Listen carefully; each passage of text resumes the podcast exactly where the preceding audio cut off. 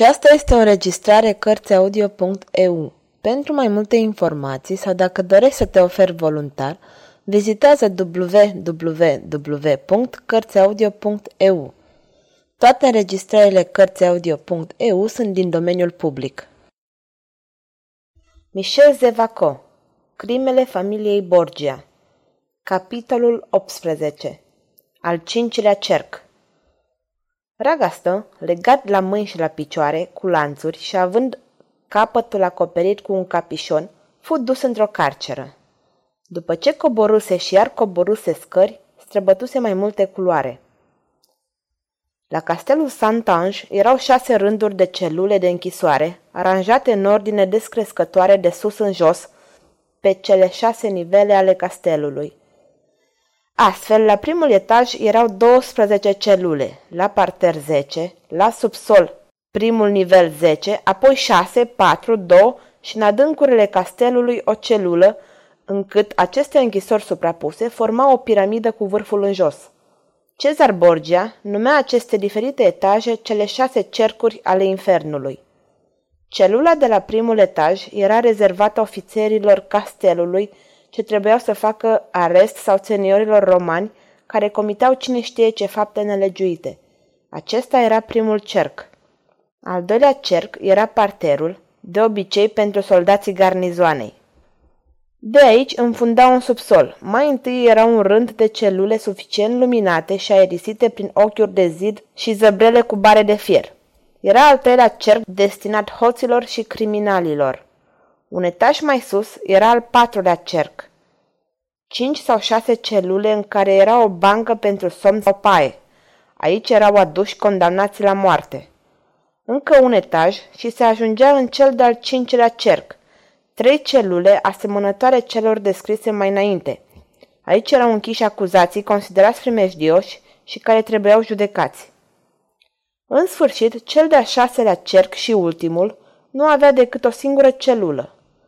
Situată la patru nivele sub pământ, forma un fel de puț negru, având o circunferință mică. Nenorocitul care era coborât în această hrubă, cu ajutorul unei frânghii, nu se putea așeza nici dormi. Locul nu era suficient de încăpător. Și, de altfel, chiar dar fi avut suficient loc, tot nu ar fi fost cu putință. În acest puț era apă care ajungea prizonierului la genunchi, o apă infectă murdară prin care mișunau reptile și obolani enormi. Când un condamnat era coborât în acest puț, reptilele, dar mai ales șobolanii înfometați, se aruncau asupra nefericitului, fie pentru a-și potoli foamea, fie pentru a-și găsi un adăpost deasupra apei. Ragaston fusese închisă într-una din cele trei celule a celui de-al cincilea cerc și pus în lanțuri. Când îi se ridică capișonul de pe cap, rotindu-și privirile în jurul său, îl văzu pe Garconio, care îl privea cu o mare ură, dar și cu plăcerea neascunsă de a-l ști acolo, retrăgându-se după oamenii săi. Dușmanul fuge, își spuse Ragaston că rămase singur. De data asta sunt pierdut, dar n-am să le fac pe plac să mor gemând. Era tânăr, plin de exuberanță. I se părea cu neputință de a scăpa de răzbunarea celor din familia Borgia. Un fenomen ciudat se petrecea în mintea lui sănătoasă. Reușise să se elibereze de Borgia. Liber, n-ar fi putut ajunge dușmanul acestui om, care nu-i dăduse decât prilejul de mulțumire. Recunoștința l-ar fi înlănțuit. Dar, arestându-l fără motiv, Cezar îl eliberă. Închisoarea era o eliberare. Își spunea că dacă vreodată ar mai ieși viu din această închisoare, ar putea să-și pună viața în slujba lui Primever. Orele se scurgeau încet. Ragastă încercă mai întâi să-și desfacă lanțul ce îi prinsese picioarele și care îi provocă dureri. Își dădu seama că numai o unealtă puternică ar reuși, dar i-ar trebui mai multe zile pentru asta.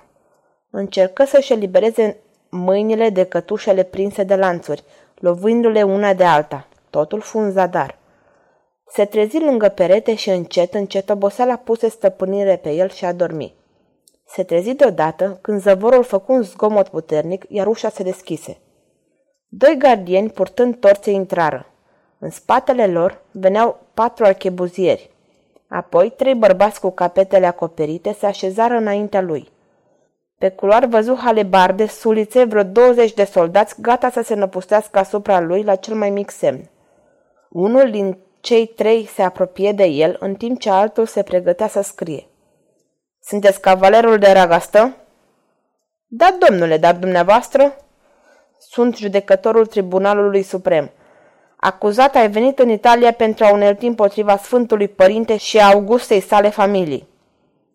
Am venit în Italia pentru a intra în serviciul prințului Borgia, răspunse Ragastă.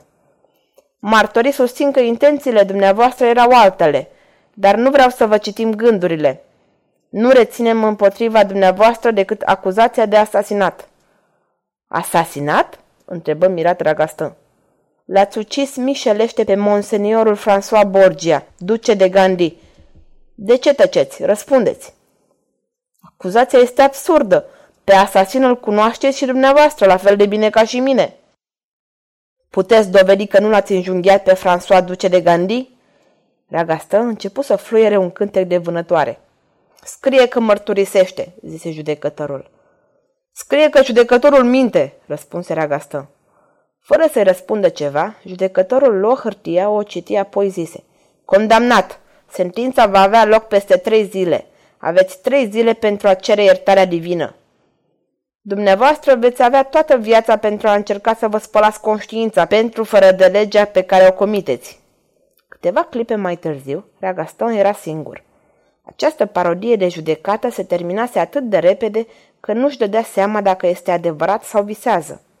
Apoi toată discuția îi reveni în minte. Chiar termenii sentinței răsunau acum în urechile lui. Condamnat de a fi aruncat în ultima celulă unde va rămâne de două ori câte 12 ore pentru a se putea căi în sufletul său. Apoi de aici, viu sau mort, va fi dus la călău. Îi se vor tăia mâinile, apoi capul, iar după execuție va fi pus la stâlpul infamiei timp de două zile după execuție. Care o fi această ultimă celulă despre care se vorbea? Ragastă nu știa, dar înțelegea că va fi dus la călău și îi se va tăia capul. Gândurile lui se întoarseră la Cezar.